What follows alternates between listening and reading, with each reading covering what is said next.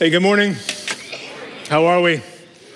Great. Hey, my name's RD, and I'm the young adults pastor here at Fellowship, and also, as you could tell, on the teaching team. And uh, it's great to be with you this morning. If you have a Bible, you can grab it or you can turn it on. We'll be in Luke chapter 18, Luke 18, verses 9 through 14, and we'll be in some other scriptures too. Uh, we're doing uh, on Gospel Sundays from now until Greg decides to do something else. We're going to do the parables. Um, and look at how the parables teach us and tell us about who Jesus is and what the gospel is. And so this morning we're going to be talking about the parable of the Pharisee and the tax collector. And there's a lot that we're going to press into this morning that God has for us. Uh, and so I'm just going to start and get into it and read it, and then we'll just work through it in our time together. Okay? All right, Luke 18, uh, picking up in verse 9 through 14. He also told this parable to some who trusted in themselves that they were righteous and treated others with contempt or disdain. Two men went up into the temple to pray, one a Pharisee and the other a tax collector. The Pharisee, standing by himself, prayed thus God, I thank you that I am not like other men, extortioners, unjust, adulterers, or even like this tax collector. I fast twice a week, I give tithes of all that I get. But the tax collector, standing far off, would not even lift up his eyes to heaven, but beat his breast, saying, God, be merciful to me, a sinner. I tell you, Jesus, I tell you, this man went home to his house justified rather than the other. For everyone who exalts himself will be humbled, but the one who humbles himself will be exalted. Okay, so this parable is one of those it's not quite as difficult to decipher at the outset. It's a contrasting parable of two types of people. Uh, and Jesus, be, Luke begins with a uh, narrative comment about what Jesus is about to say in verse 9. Luke says that Jesus is telling this parable and he gives us the purpose up front, which is nice because sometimes you're like, I don't know what Jesus is saying here. And then the disciples are sometimes like that too. And Jesus is like, Okay, fine, come over here. I'll tell you what it means. I'll tell you what it means. This time, Luke just tells us this is who Jesus is talking to. In verse 9, he told the parable to some who what? Trusted in themselves that they were righteous, that they were accepted, that their righteousness was based in themselves, and treated others with contempt. And that's how it always works. Whenever you think you're righteous, you're always going to have disdain for other people, right? Because you, in your effort, made yourself what you are and other people who aren't as good as you, right? What's wrong with them, right? So self righteousness creates disdain for other people. What's great about Jesus is he never gossips. He's talking to the people he's about to tell the story that's going to blow their world up, right? And he is going to lay it on them pretty thick. He's unafraid. Verse 10 Two men went up to the temple to pray, one a Pharisee and the other a tax collector. So Jesus likely telling the story to um, two Pharisees. Uh, at the beginning, they're no doubt, even though you think at some point they would get it, they're like, oh yeah, we know where this is going. Pharisee, tax collector, right? This dude has a PhD in theology. He knows the scriptures. He's a leader. We look up to him. And tax collector, enemy of the Jewish people, enemy of the state. What does he know about the Lord? This is going to be delicious. And Jesus is just like, oh, yes, it will be. This will be very, very fun for me and not for you. So, two men contrasting. The Pharisee, it starts with him, standing by himself, prayed thus God, I thank you that I am not like other men, extortioners, unjust, adulterers, or even like this tax collector. I fast twice a week, I give tithes of all that I get. Okay, this is the worst prayer ever. right? If you're teaching a class on prayer and you want an example of how not to pray, this is it, right? This is how you do not pray. Because how many times does he say the word I? Five times, right? F- five times. God is in there, so there's some mentioning of God. But then, based on how he is wired and who he is, he reverts back to his ultimate love, which is himself, right? God, I thank you that I'm not like these other people right? All, all, these bad people. And then the tax collector, he sees maybe giving him the side eye, and he says, Even this tax collector, I thank you that I'm also not like him. I'm also not like him. I, I fast, which was not required by the law, so he's doing something even more than he's required to do. I give tithes of all that I get. So, not, not bad things, right? Good to be generous, good to give to the poor. And yet, the motivation in his heart for doing it is that he's seeking to justify himself and to present his resume before God and say, Bless me in God's house. And then Jesus, right? There's no comment yet about this being right or wrong, right? We know that because we know the parable. But as Jesus is reading, is telling the story, right? The Pharisees may be thinking, yes, so far, so good. And then Jesus says, but the tax collector standing far off would not even lift up his eyes to heaven, but beat his breast, saying, God, be merciful to me, a sinner. We're going to come back to the um, Pharisee a bit at the end, but I want to focus where I feel God leading this message on the tax collector and on his prayer, on one of the most beautiful and instructive verses in all of the Bible. Because hidden within this verse is a way that you and I can unlock deeper intimacy with God, deeper joy in Christ, and walk in greater freedom than we came in here with this morning all in that one verse. It's all pregnant with so much power. And so we're going to walk through it and what it looks like. And what I want to do with that is really say that the, the basis of this prayer and the posture of the tax collector's heart is really a case study in what repentance looks like. And what it looks like to come before God as you are and turn and leave a different type of person because you've actually encountered God. And so we're going to work through three pieces of repentance uh, and see how those instruct how you and I can then live lives which have more intimacy with God, joy in Christ, and freedom from the power of sins that just enslave us. So, first here, um, number one, well, I, I, should tell you that none of this is original to me because nothing really is original to me. You just borrow as a preacher and then try and redo it a little bit. So, Thomas Watson, who's a great Puritan, he has a long PDF or I guess it wasn't a PDF for him, like a pamphlet. He wrote a long pamphlet uh, called with the really creative title that would sell a lot of books on the doctrine of repentance. Okay, that's going to fly off the shelves at Barnes and Noble. Can't wait to pick that book up, right? Some of you probably are like repentance. Fantastic. What a great morning to come to church. But the, this, it's, it's deep, it's thick, but it's profound. I'm going to pick out some pieces of what he talks about, of what the process of repentance looks like and how it's vital for the life of a follower of Jesus. So, the first thing that he says that you have to do when you enter, begin the process of repentance, is he talks about sight. Sight. You have, you have to see your sin, you have to see it. So, what happens to the uh, tax collector before he comes to the temple? Why does he come to the temple? Because something's been pressed upon his heart, right? Does he just, oh, there's the temple. I should go, I should, I should maybe go in there. Not with his posture. So in some way, God has placed upon his heart his sin and his wickedness and the gap between he and God. And he says, I have to go to the temple to confess this. I have to get this off of my chest. And so, in some sense, he sees his sin, he, he looks into himself, and he says, I'm broken, I'm wicked, and I need cleansing. The first step in repentance and in any change you want to see in your life is you have to see your sin and own your sin before God. But why don't a lot of us do that, including me, as God revealed to me this week as I worked on a sermon about repentance? A couple of reasons. Um, we don't have the time or spend the time seeing our sin because we're so busy. How could we actually hear from God about what's going on in our life? When we fill our life with such activity, even church activity, it's difficult to hear God reminding us about the ways in which we're off track because maybe we're in so many Bible studies, right?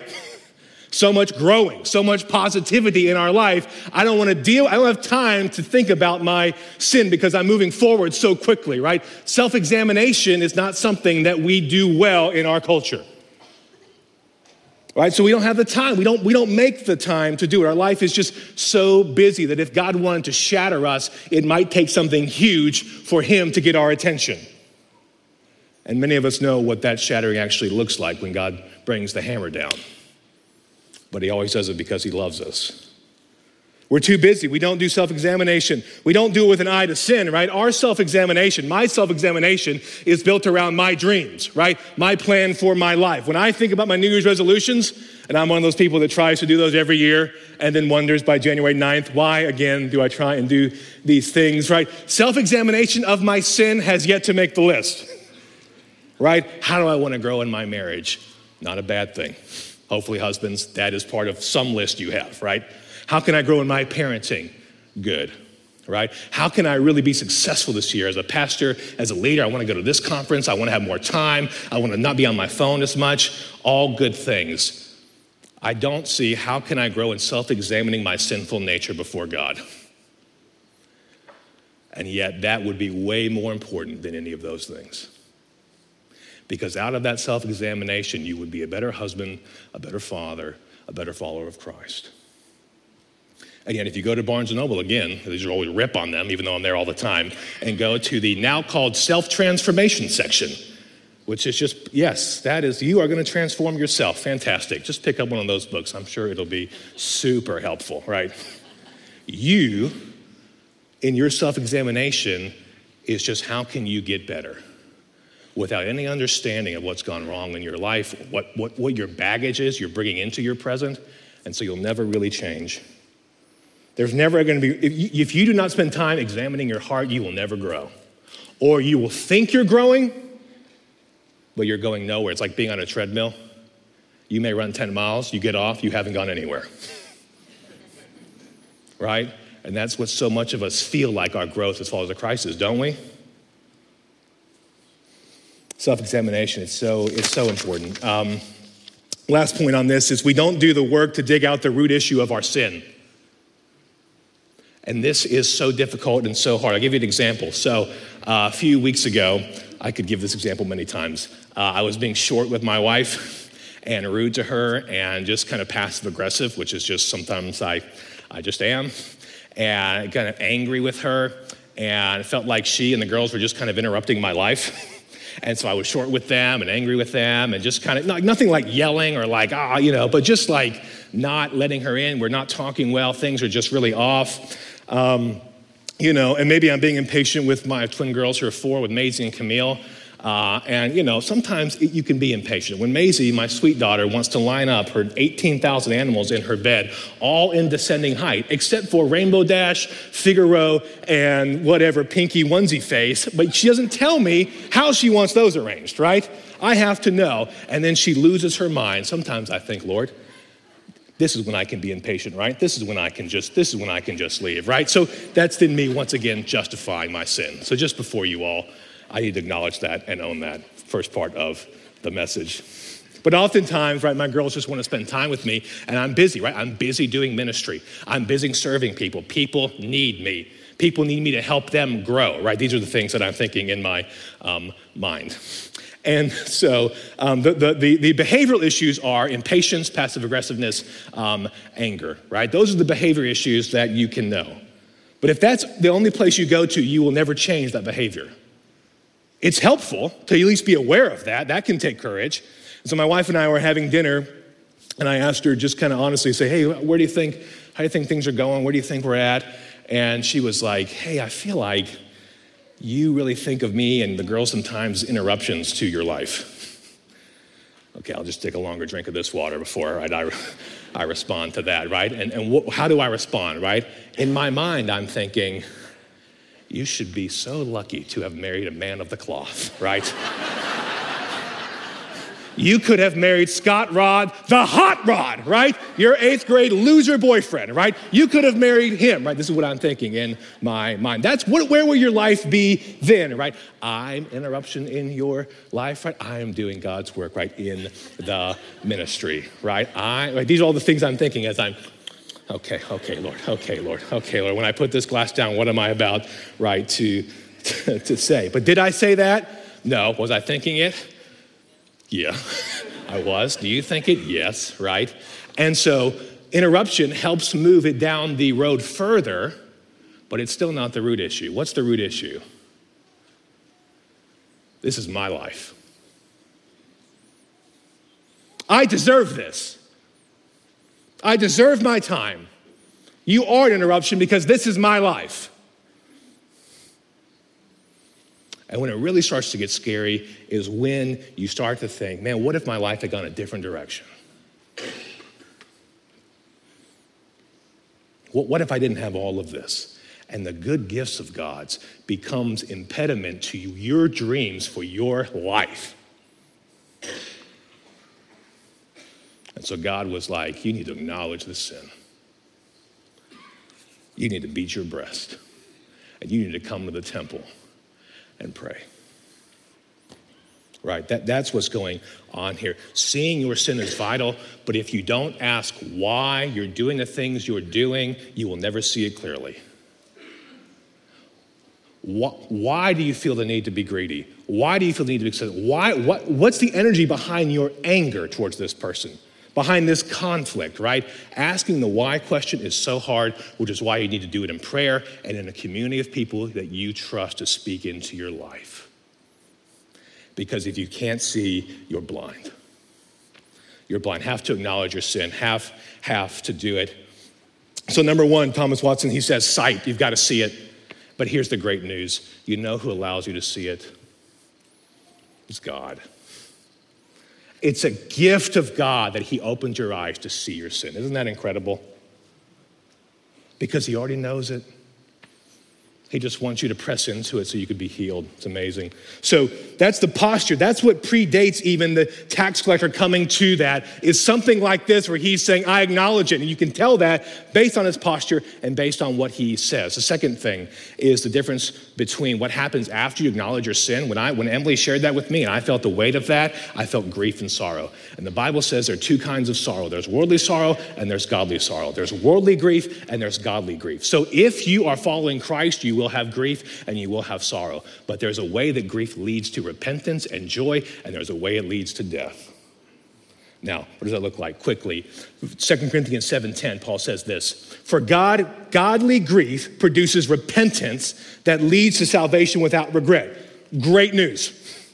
Whereas worldly grief produces death. What's the difference? A couple of things. Worldly grief focuses on the sorrow that comes from the exposing of my sin not from the sin that leads to my exposing. Does that make sense? Worldly sorrow says consequences are the problem. It's how my girls are, right? My wife said she rolled up. I was going over the sermon with her, and she, my wife rolled up on Maisie or Camille, and the first thing Camille said was, I'm not being sneaky. right? My girls are four, and they're at an age where they're doing things which are just not good, right? And it breaks my heart. And yet, what they get most upset about is the consequences. Can't have candy, right? Can't go do this. That's what they're upset by the consequences. They don't have the mental capacity to understand how they've hurt us. And yet, so often in worldly grief, we act just like four year olds. I'm upset I got caught. There's grief, I'm upset, but I'm not really upset or grieved by the sin itself. Right? I, I, was going over this with my wife. This is classic. And um, I go, I go, so the, the, like the grief I felt when you shared the interruption thing with me, and I kind of paused, and then she goes, she goes, yeah, I bet it, I bet it hurt your pride. And I was like, oh, well, yeah, I should write that down. Thanks, babe. That's really.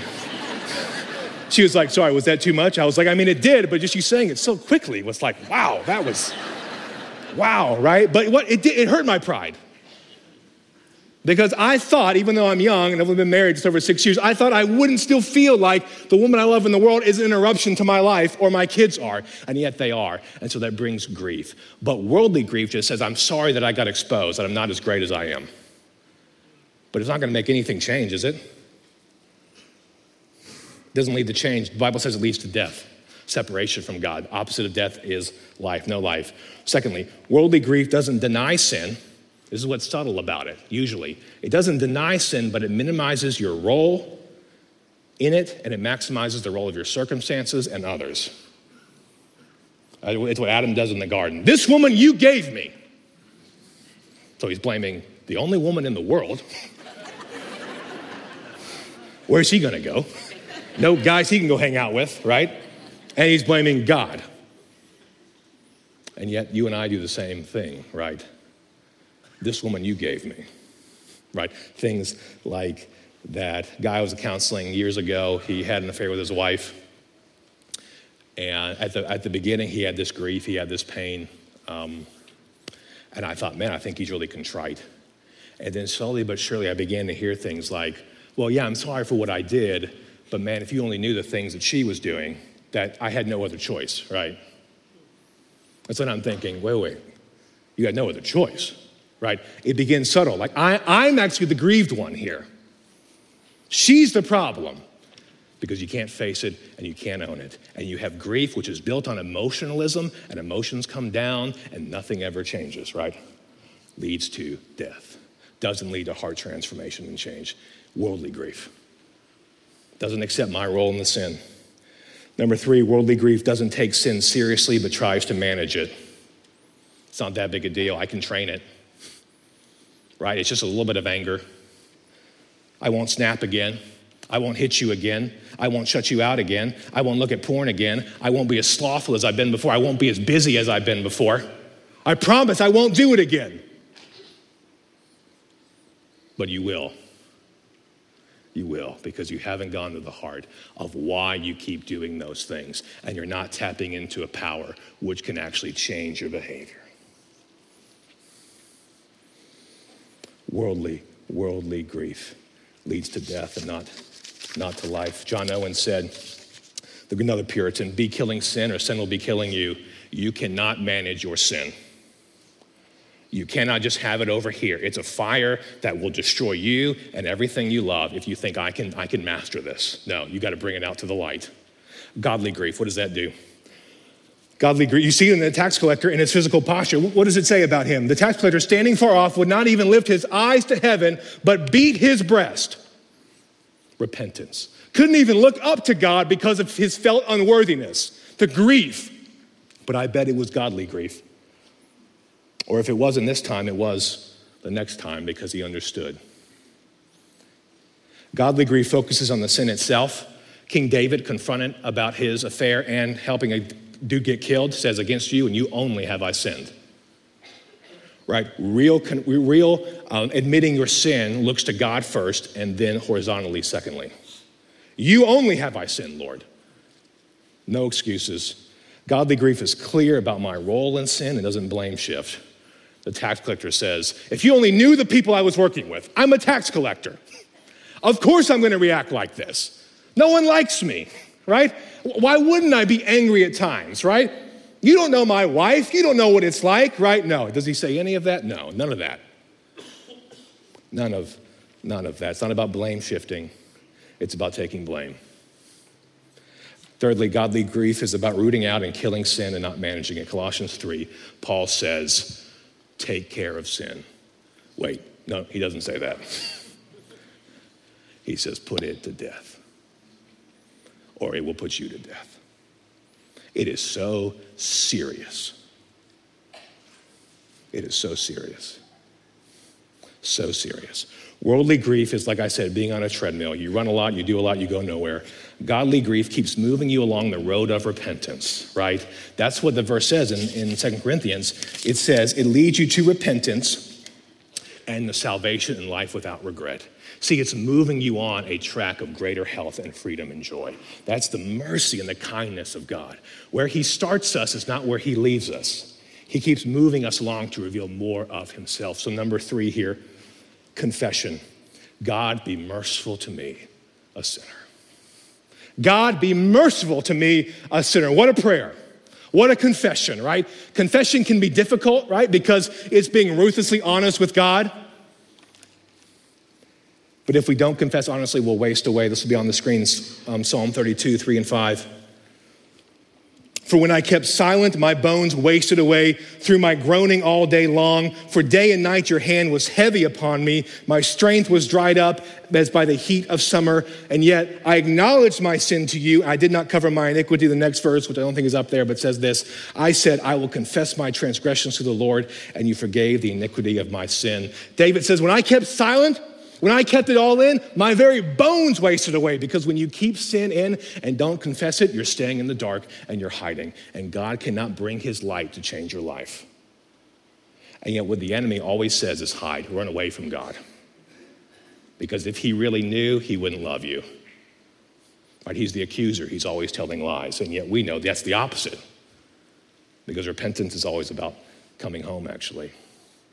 Psalm 32, or uh, Proverbs 28 13. Whoever conceals his transgressions will not prosper, but he who confesses and forsakes them will obtain mercy. Confession is hard. Real confession is hard and difficult, but it's just saying, here's my junk, here's my stuff, here's what's going on to the Lord and to not everyone, to trusted people in your life, and say, you know what? I'm actually a mess. I'm actually thought I'd be a lot further along than I am. I tell you what, man, I'm absolutely broken. I have no idea how to do this. I have no idea how to do this. I don't even know how to read the Bible. And shouldn't churches be the safest places for confession? And yet, aren't they often not that? How, I don't have to raise hands. How many of you have been a part of a church where you've been shamed or judged when you've confessed something beyond, I struggle with pride? As if what we're doing here is everyone's just gathering here to feel better about how great they are. Right? Why do you go to church? Man, I just love the music. Man, I just really feel so much, I just feel like it's just so happy and, and it's great and all my friends are there and it's just kind of a social thing, right? Please. Why are you part of the church? Because I'm an absolute mess. I need to be reminded every day of who God is in Christ through other people fighting with me. That's why I'm a part of the church. Are you messy? Are you broken? Yeah. Here's the thing can we all just admit that we're absolute messes? Right? And get away from this Knoxville, nice, everything is fine, everything's good, but yet I'm devastated inside? Right? That's what the Pharisee's doing. He's saying, I thank you, I'm not like these other people. I thank you that I'm not like them. I do all of these things. And yet, what do you think's happening underneath his heart? He's got to keep up this appearance that he matters, that everything's okay because I'm doing these things. And talk about performance, talk about anxiety. I'm perfect. So he's looking down on other people to feel better about himself. Right? Brene Brown, she says, she says this. She says, when perfectionism is driving, shame is riding shotgun, and fear is the backseat driver. When your life is built on how great you are, you're going to shame other people but behind you is going to be this fear that you're going to be found out. And you know what confession does? It says, I don't have to be found out because it's here. Here it is, Lord. The guys that I confess to and just share with, I don't, I, there it is. And churches should be places where we say, I'm broken, I'm broken, I'm messy, and yet God loves me in the mess. Right? That's what we should say. Confession silences the power of the enemy, the accuser, because he's roaring and roaring and roaring about all the things you've done. And yet you say, I know all of those things. And Jesus is going to say, Yeah, I know them all too the second I went to the cross. So we can just shut it down because nothing that our demon clan has ever done is a surprise to God. It's not a surprise to God. Confession, confession is the way to keep moving on the path towards transformation.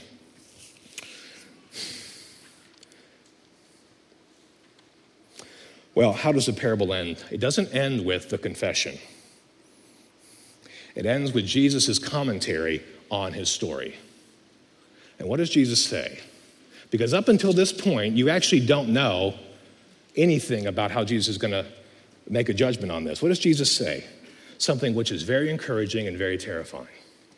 He says, verse 14, I tell you, this man, which man? The tax collector, the mess went home justified, literally in the Greek meaning made right with God.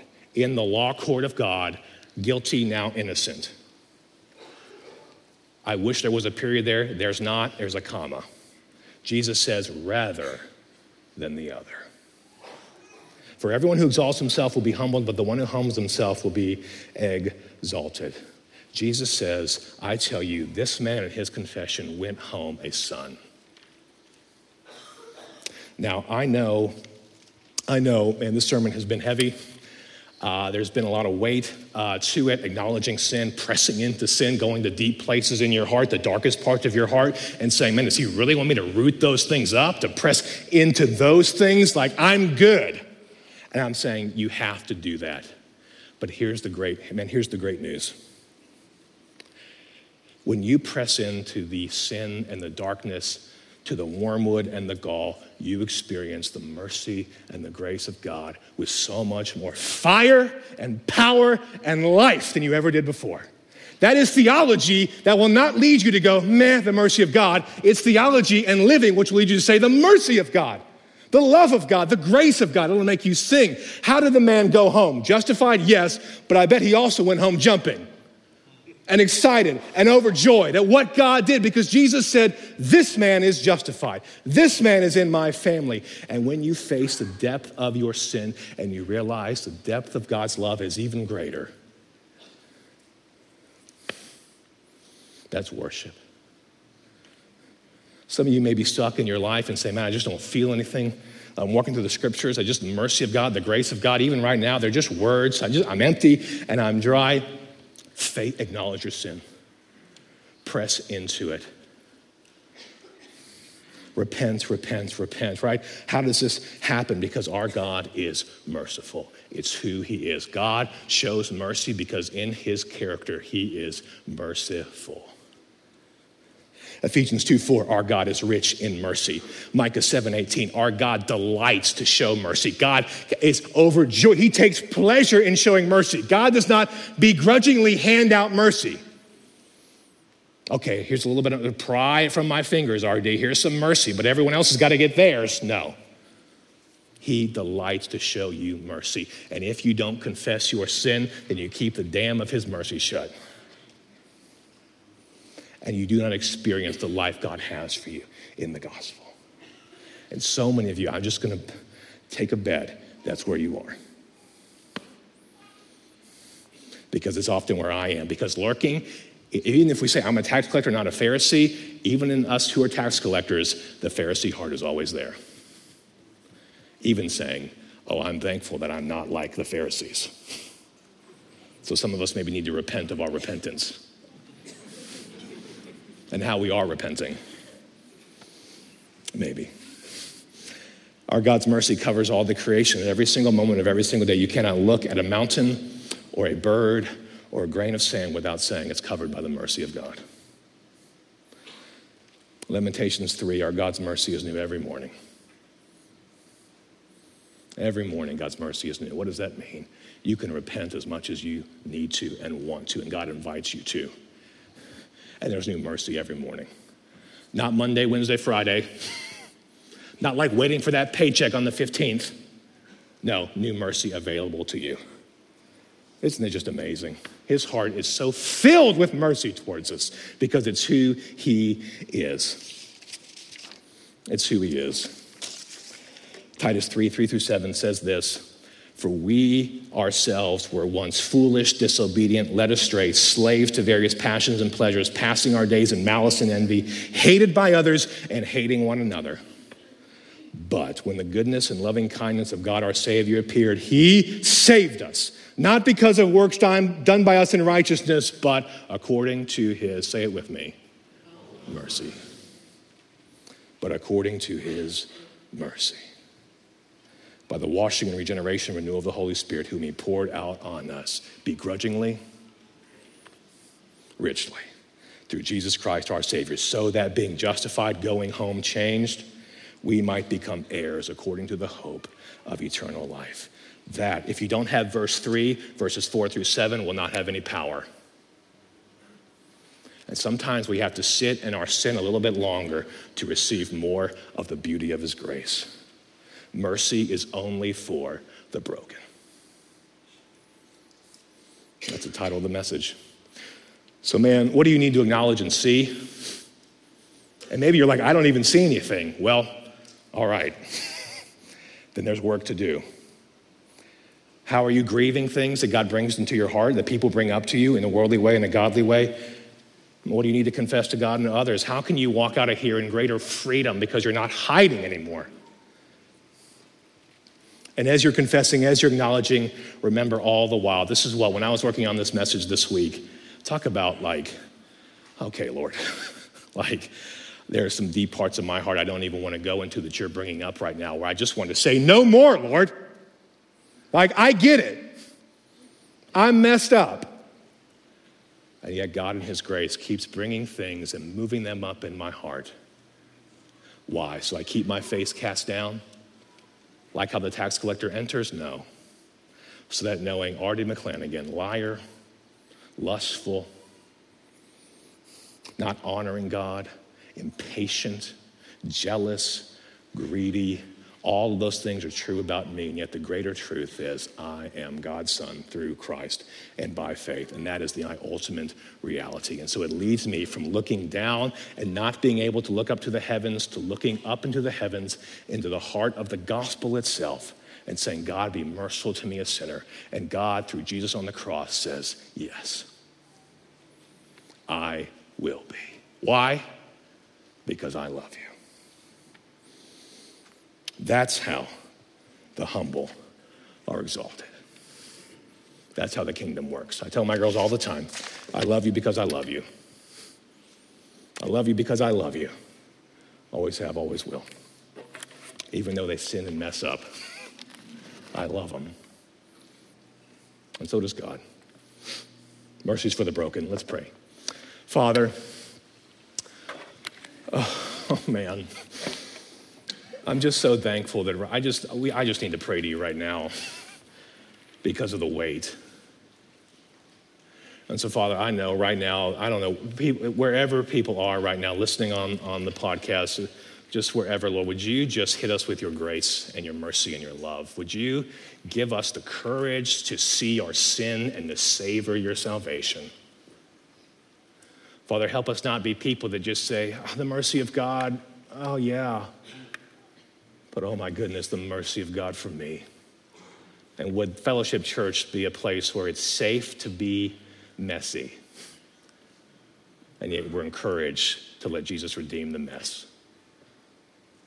Father, we love you. We're more grateful you love us and you know us. God, we're thankful you've been merciful to us who are sinners. Mm. In your son's name we pray. All God's people said, Amen.